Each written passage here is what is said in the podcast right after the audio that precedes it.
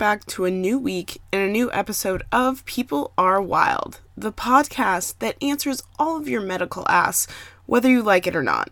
Now, my name is Kim, and I'm your friendly neighborhood ER travel nurse of a host, bringing you stories and subjects straight from the ER into your ear holes.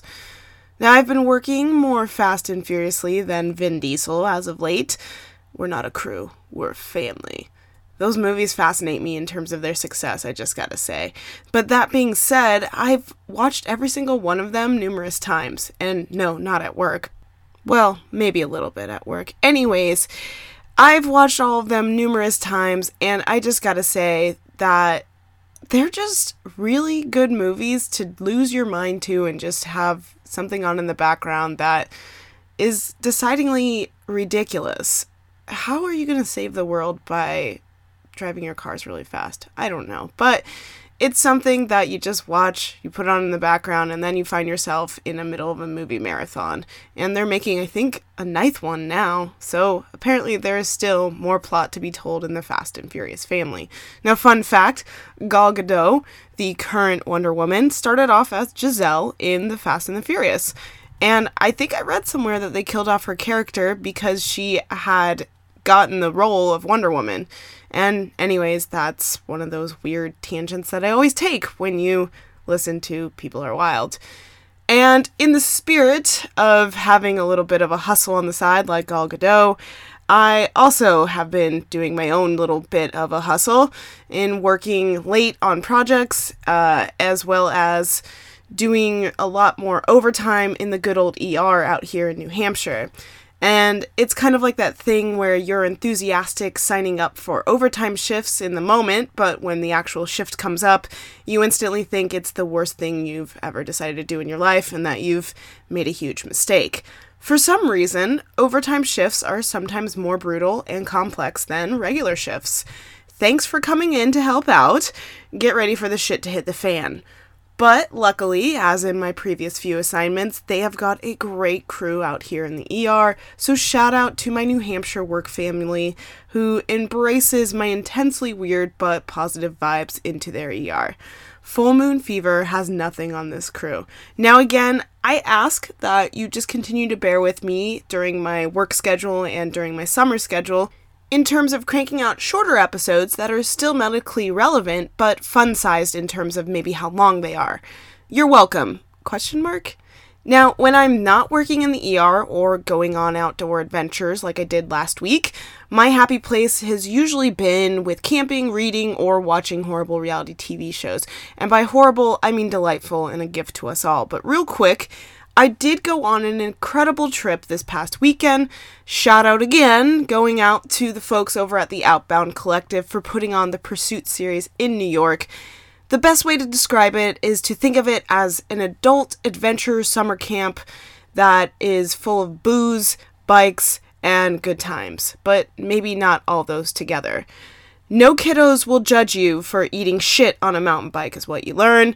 Part of it does require that you go camping at this beautiful site in the Hunter Mountain in the Catskills, is where we were, with about a hundred or so other people, a hundred or so of our closest new friends.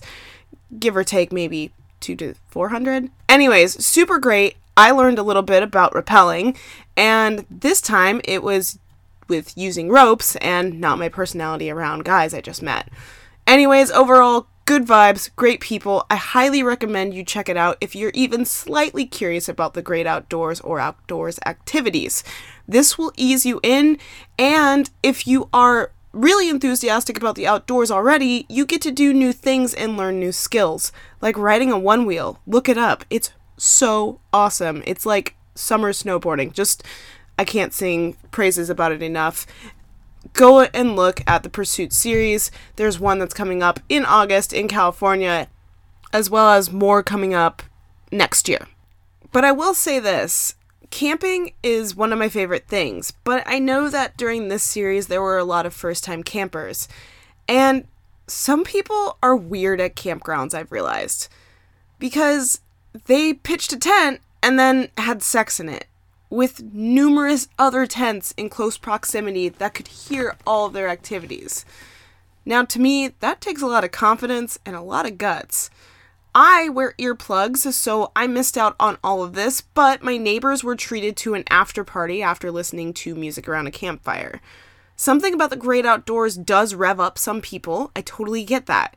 But to the point of actually doing the deed, I don't know. That's not really my jam. See, I was covered in bug bites, scratches, and sunscreen.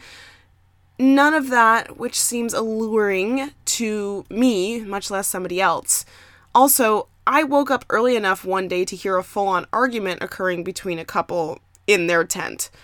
Also, they were highly intoxicated, and they did that thing that happens when you try and whisper when you're drunk, but end up just speaking even more loudly because you're trying to whisper.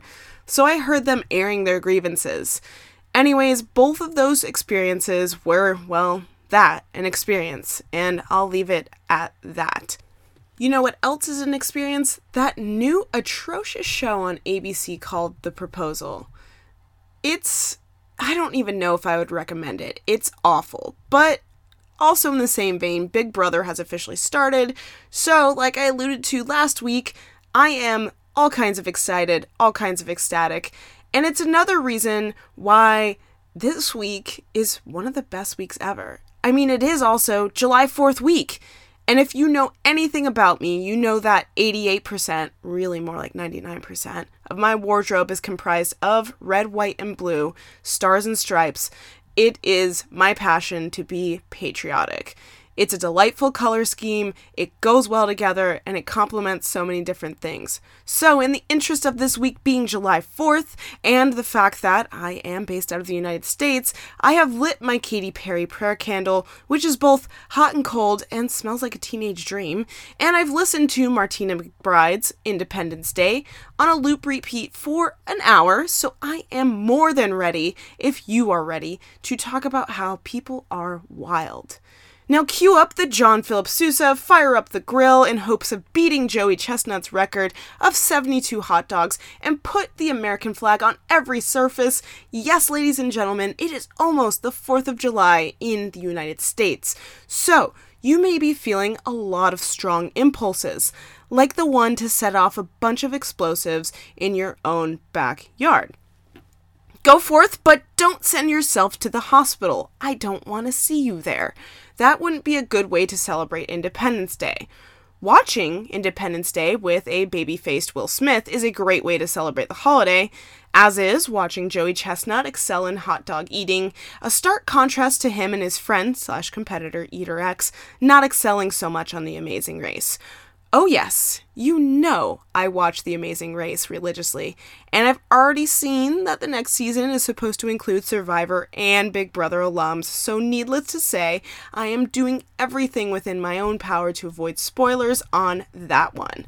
Now back to the glorious 4th, and real quick, happy belated Canada Day on July 1st to our neighbors to the north, who can only put up with us for so long before they call the authorities, and especially on Independence Day, right? Eh? Now, doing your own little fireworks show is a lot of fun. Seriously, I remember doing that a little bit when I was younger, and it's a very American and appropriate desire to, well, want to blow up everything in sight on July 4th. But don't blow yourself up while you're at it. Contrary to all belief, it's actually not the American way to have burning flesh and partially amputated bits and pieces complement the holiday. And stick to the legal explosives the fireworks you can freely buy depending on where you are. Now, the American Pyrotechnics Association, how do I get a job there? Somebody let me know, provides a good resource on what laws are in each state if you need to look it up. There are a couple of things you should probably look into before getting started, because fireworks regulations differ depending where you are. First, find out when and where your state sells fireworks. For example, in New Jersey, recreational fireworks are banned completely. In Vermont, you can only light off the littlest fireworks, like sparklers. And down in Texas, the state where I personally have blown the most stuff up, but most of those are toilets, and the blowing up, that just happens to be due to my colon wrecking them. But there, in Texas, you can only buy fireworks for the two weeks leading up to the 4th of July and the last 10 days of the year. From there, you can set them off pretty much wherever, provided you're outside city limits and there isn't a burn ban in the area that you're in. Now, that brings me to where you can set these fireworks off, because there are rules about that as well. For example, if you're anywhere in California, or basically the whole entire Southwest, especially the desert Southwest, you probably shouldn't set off fireworks at all, or even think about setting them off, what with all the Mad Max level drought going on in that region. Now, in Texas, it's always been a bit of a crapshoot year to year as to whether or not you'll be able to go pyro crazy on the 4th, but more often than not, it's too dry. You don't hear this much about these kind of warnings these days, but if you're unsure, please check the local newspapers, as they'll usually have information on these kinds of things. Bottom line though, if someone official tells you not to set off fireworks, listen. There's probably a good reason, like they don't want you to, I don't know, start a wildfire. And if that doesn't faze you, consider that you could end up fined for doing something illegal, or worse, putting people in danger. So be a good citizen, especially on the 4th of July, in pyrotechnics as in everything else. Now, if you're lucky enough to be celebrating America's birthday in a state where recreational fireworks are legal, well, maybe I should backtrack. You can set off at least some fireworks in every state except New Jersey, Massachusetts, and Delaware. Then, congratulations, on to the fun. Fire is fun. The fireworks you can buy, Class C fireworks, which are better known as consumer fireworks, are your smokers, sparklers, rockets, artillery shells, black cats, and things that fall mm, somewhere within those categories. The kinds of fireworks you most commonly see are firecrackers, which are also known as black cats. These come in big bricks or packages of little tubes of gunpowder tied together on a single fuse. I'm sure you've seen them before. You can separate them to spread out the fun or light them off all at once if you're feeling particularly annoying. And a friend of mine actually told me that when he was younger, his brother purposely set off a black cat in his hand. He survived, his hand survived, and his brother was for some reason not punished. Because justice does not exist, apparently. But I would not recommend setting one off in your own hand. Instead, light it and toss it far, far away from you. Trust me, these suckers explode in a matter of seconds. Now, if this is your first foray into this realm, the easiest and probably least threatening entry point are the ground displays. Now, these are the kind of mini fire shows that stay on the ground after you light them, emitting sparks and big fountains of colorful light and gunpowder. Once again, the idea here is to light the thing and run away, unless you have a thing for getting sparked in the face. Then you do you, boo. The same policy applies to aerials, the other major basic fireworks category. Naturally, this entails anything that shoots up in the sky and that you want to run away from, like artillery shells, bottle rockets, rocket rockets, etc. Now, while it's okay to do the ground shows in your backyard or on your driveway, provided you're following the rules, you need to have more room to do the aerials. Don't even bother buying them unless you're going to be spending your holiday somewhere where you have access to a field or an open body of water, because the shell has to land somewhere. Say you're at the lake with a bunch of piers or docks around, you'll still have to be careful because if that shell lands on the cover of a fiberglass boat, that thing will go up in flames in an instant. Also, keep in mind that you're expecting your private show to look like the display your town puts on every year. And if you're doing that, you might be a bit delusional. If you're looking for an arsenal packed display, go watch the professionals put on the show. Remember that there's no test run at the fireworks stand, so you buy what you buy and hope for the best. It's actually even more fun to not know what kind of explosives you're going to get when you light them. If you have questions, ask whoever's working there to give you a rundown of the different types of aerials, black cats, sparklers, and ground displays. That way, you'll have a general sense of what things stay on the ground and what launch into the air at least. You should probably make note of what kinds need to be stuck in the ground and shot off from a bottle, like an empty wine bottle or a beer bottle will work, and it'll probably be readily available. And which kinds you can simply just hold in your hand, because you'll need your hands later. Now, if you're totally clueless and daunted by the idea of buying fireworks, I'd recommend opting for a little starter package that includes all kinds of different fireworks, from sparklers to artillery shells to those little tanks that have the fuse on the back and move on the ground for like six, six inches or so before exploding. If you don't buy one of those, it's also a good idea to go out into the transaction having somewhat of a budget because it's easy to get out of control and to go overboard. Trust me on that. Fire fire is intoxicating. All of this is to say though, have fun and be safe and run away after you light the fuse. Don't be an idiot. After all, Noah Johns can tell you a little bit about what happens when you don't heed fireworks warnings. Now, when people ask Noah Johns about the bandage covered nub where his right hand used to be, he often tells a story that goes something like this. While Noah was visiting an uncle in Florida, why is it always Florida? And I say this as an Arizona girl, born and bred, but Florida, mm, bless your heart, you're a mess. Anyways, Noah was brutally attacked by a shark that bit off his right hand. And Noah punched the shark in the nose with his other hand, and pulled an eyeball from the shark's face to stop the attack. But because he needed his remaining hand to swim away, he was forced to drop the eyeball into the ocean, and so he lost proof of the daring encounter, besides, you know, his missing hand. I mean, it's an entertaining tale, but the only true part is he has an uncle in Florida. This is what really happened. Because even for a glass half full young philosopher and those who know Noah, he turned into a cautionary tale against taking fireworks cues from YouTube. On July 4th, not too long ago, Noah and his family were celebrating the holiday as they usually did, with a big family gathering at his grandmother's home that included wiffle ball, cooking out, and fireworks after dark, the staple of any town USA on the 4th. Now, Noah had learned how to make sparkler bombs from YouTube videos the year before. The process basically consists of gathering a large number of sparklers, trimming them down to the gunpowder tops, and then wrapping them together with black duct and electrical tape. A lone untrimmed sparkler sticking out of the top of the bomb acts as a fuse. Now, last year, the bomb made noise, but was otherwise nothing special, said Noah and his parents, Roger and Gina. Now, Noah was the youngest of the couple's six kids, and he was a rambunctious type, so he decided to try it out again the following year. Now, it was at this point in my research that I started watching that episode of King of the Hill where Bobby ends up buying that firework called La Bomba. And at the end of the episode, over the credits, it does nothing when the fuse reaches its endpoint. So it might as well be called Avatar for being extremely long winded without an epic ending.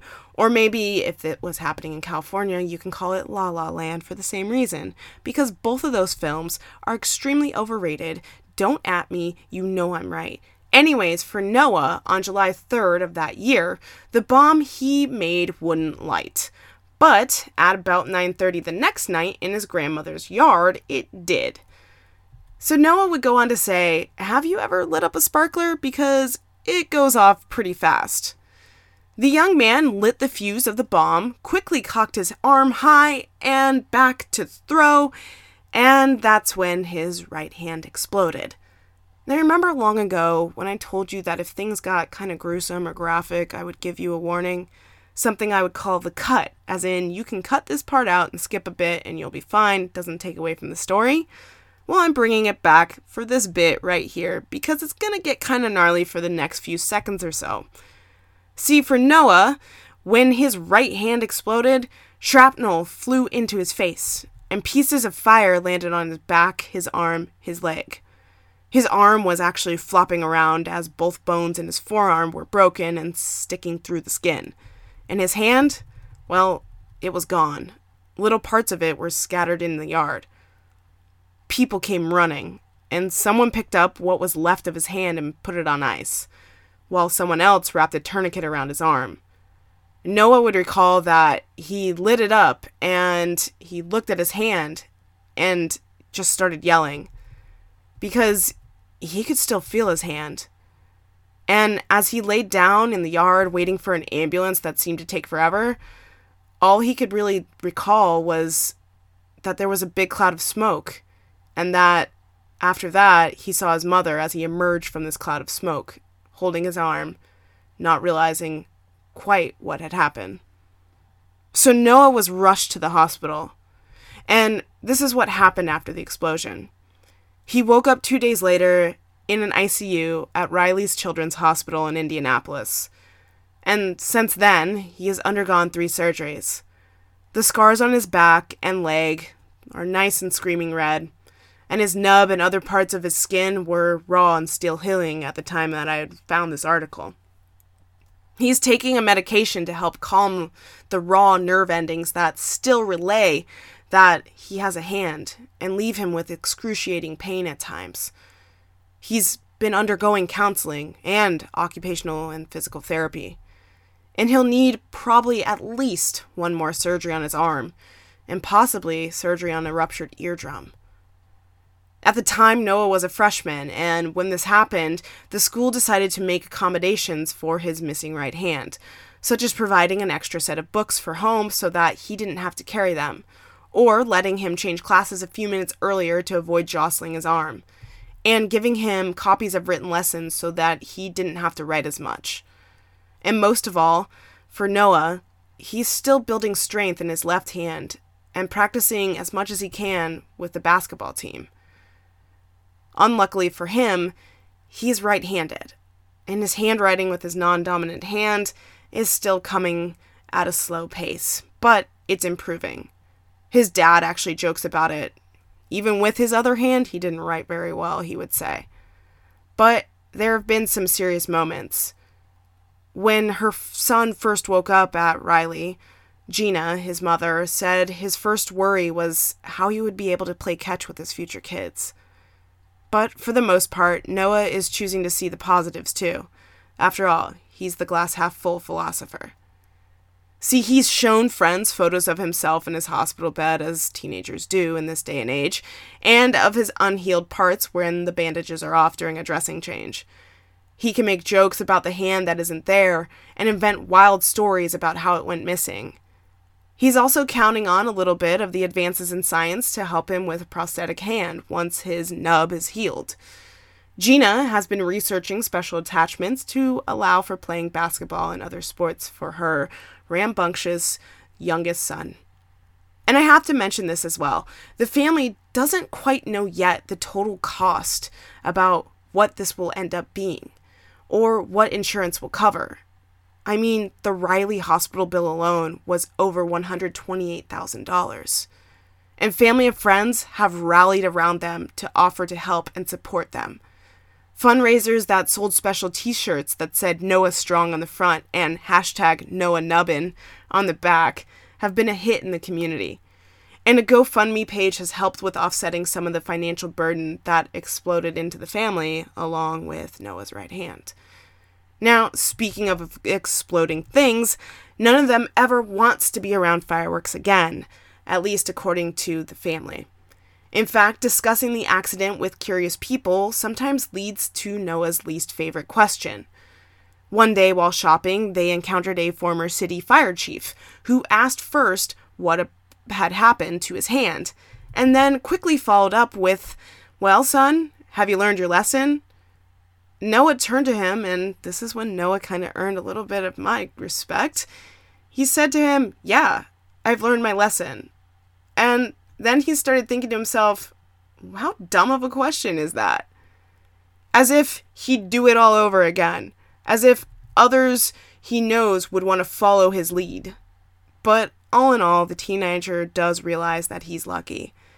He knows that he cheated fate. He didn't die, he wasn't blinded, and while his hearing is impaired, he didn't lose it. Noah would say that I only lost a hand when I could have lost so much more. Now, Noah Johns is a kid who learned his lesson in one of the hardest, most painful ways possible. And this brings up some of the facts about firework related injuries. It's estimated that at least 10,000 people can be treated yearly for firework related injuries in the US and the ER. And about 300 of those injuries are due to illegal and homemade fireworks. It should go without saying that unless you're a pyrotechnic professional, you shouldn't be handling big old fireworks displays. I mean, even the pros get it wrong. Just look at what happened a few years ago in Australia on New Year's Eve. They timed the display wrong and all the fireworks went off at once. In less than 30 seconds, this fireworks display that was supposed to go on for half an hour was all done. It was fine. we're good. Peace out. Now, I'm hoping no one got fired that day for the firework fail, and I also want some kudos for that alliteration I just pulled right off the top of my head. But let's go back to the facts. Most of the injured body parts from fireworks related accidents are as follows 8% occur on the arms, 9% to the eyes, 12% to the torso region, 18% to the legs, 28% to the head, face, and ears, 33% to the hands and fingers, with more than 69% of fireworks related accidents resulting in burn injuries. It's entirely too clear that it's painful and too real how life altering a fireworks accident can be. Now, sparklers alone accounted for more than 28% of ER visits from fireworks accidents. I mean, sparklers can get up to 1200 degrees Fahrenheit, and in some cases, almost 2000 degrees Fahrenheit. And then you're talking about the level at which some forms of metal can boil. For reference, water boils at 212 degrees Fahrenheit, cakes bake at 350, wood burns at 575, and glass melts at 900. So if you're at least 1200 degrees Fahrenheit and kiddos are playing around with sparklers, it's a bad news bear situation. And it could be easy to see why sparklers can cause eye injuries such as corneal abrasions and burns by igniting clothing by accident. Now, only 6% of fireworks injuries were caused by public displays, which were talked about a little bit oh, before. So, again, professionals keep everything on lock. Shockingly, males accounted for 74% of the injuries seen in the ER. More than 35% of people hurt by fireworks were under the age of 15. Again, is anyone actually really shocked that teenage boys are getting the brunt of ER visits because of fireworks? Boys and their homemade toys. So, in the interest in making sure everyone is safe for the 4th of July and going forward into the summer, here are some safety tips for using fireworks. Never allow young kiddos to ignite fireworks. Avoid buying fireworks that are packaged in brown paper. This can often be a sign that fireworks were made for more professional displays and that they could pose a danger to consumers. Always have a sober adult supervise firework activities. The tendency for alcohol and fireworks to be paired together like PB&J is a bit of a curious event. So make sure if someone is watching for fireworks safety, Damn it, have that person be sober. Never place any part of your body directly over a firework device when lighting the fuse, and back up to a safe distance immediately after lighting that fuse. Never try to relight or pick up fireworks that have not ignited fully. Never point or throw fireworks at another person, so no Roman candle battles, please, boys. Keep a bucket of water or a garden hose handy in case of fire or other mishaps. Light fireworks one at a time, then move back quickly. Never carry fireworks in a pocket or shoot them off in a metal or glass containers. We talked a little bit about how fast fiberglass can light on fire. After fireworks complete their burning, douse the spent device with plenty of water from a bucket or hose before discarding it to prevent a trash fire, aka a dumpster fire, aka my love life in two words. Wear some eye protection in form of safety glasses and have a designated shooter for the fireworks. And make sure that they read the caution label before igniting said fireworks. Now, it should be a no brainer, but people don't heed this tip a lot. Fireworks should only be used outdoors. Don't try to light things up in the bedroom for a patriotic hookup. You might end up lighting up your bedroom in a completely different way, or lighting up your groin. Not saying it happened, but it might have happened to a patient who was inspired by the season and the holiday and booze to try and make things more memorable in the bedroom. Needless to say, they succeeded in that, but probably not in the original way intended. Happy 4th of July, indeed. And again, make sure fireworks are legal in your area before buying or using them.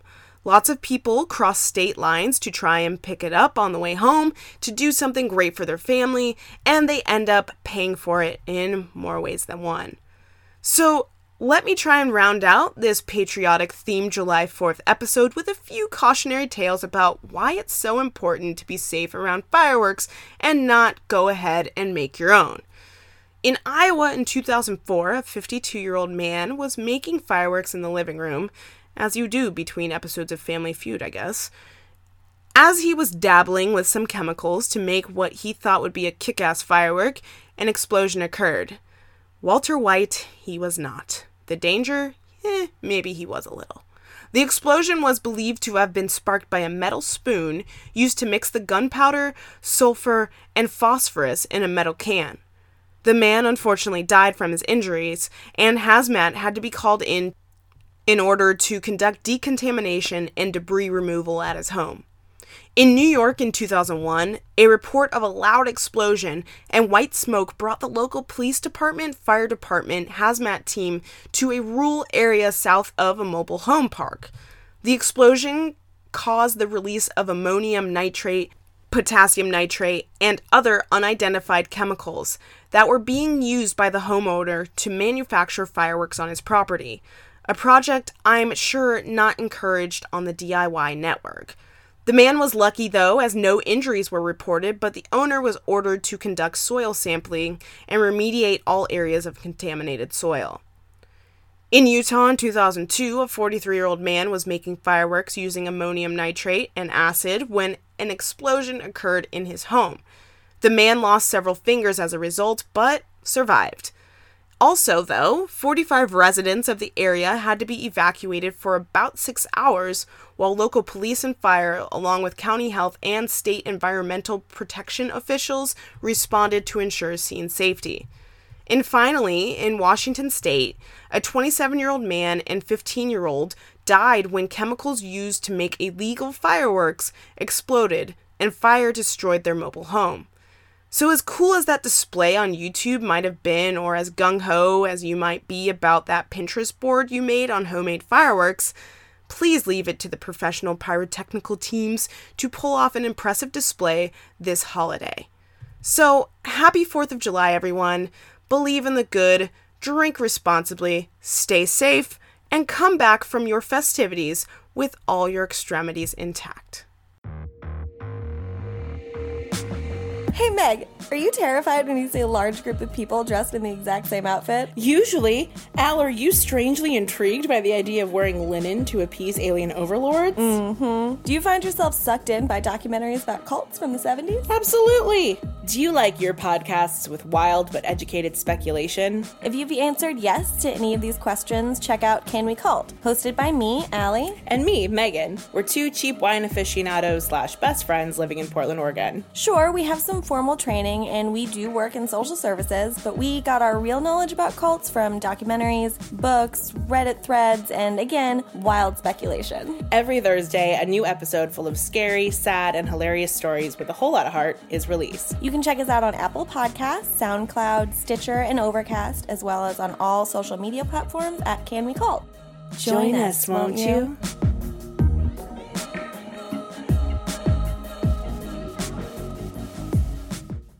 Hey, hey, hey, everybody. My name's Lisa. And my name is Matt. And we are the hosts of Eye for an Eye podcast. And we are trying to determine whether or not the punishment fits the crime. Was an eye for an eye met? Does the punishment make sense? Was it too lenient, too harsh, too rough, not enough? We're not sure, but we're about to figure it out. And do you think that we have the opportunity to determine now what happened after the fact? Who knows? Take a listen to our podcast, Eye Podcast. We'd love to hear from you.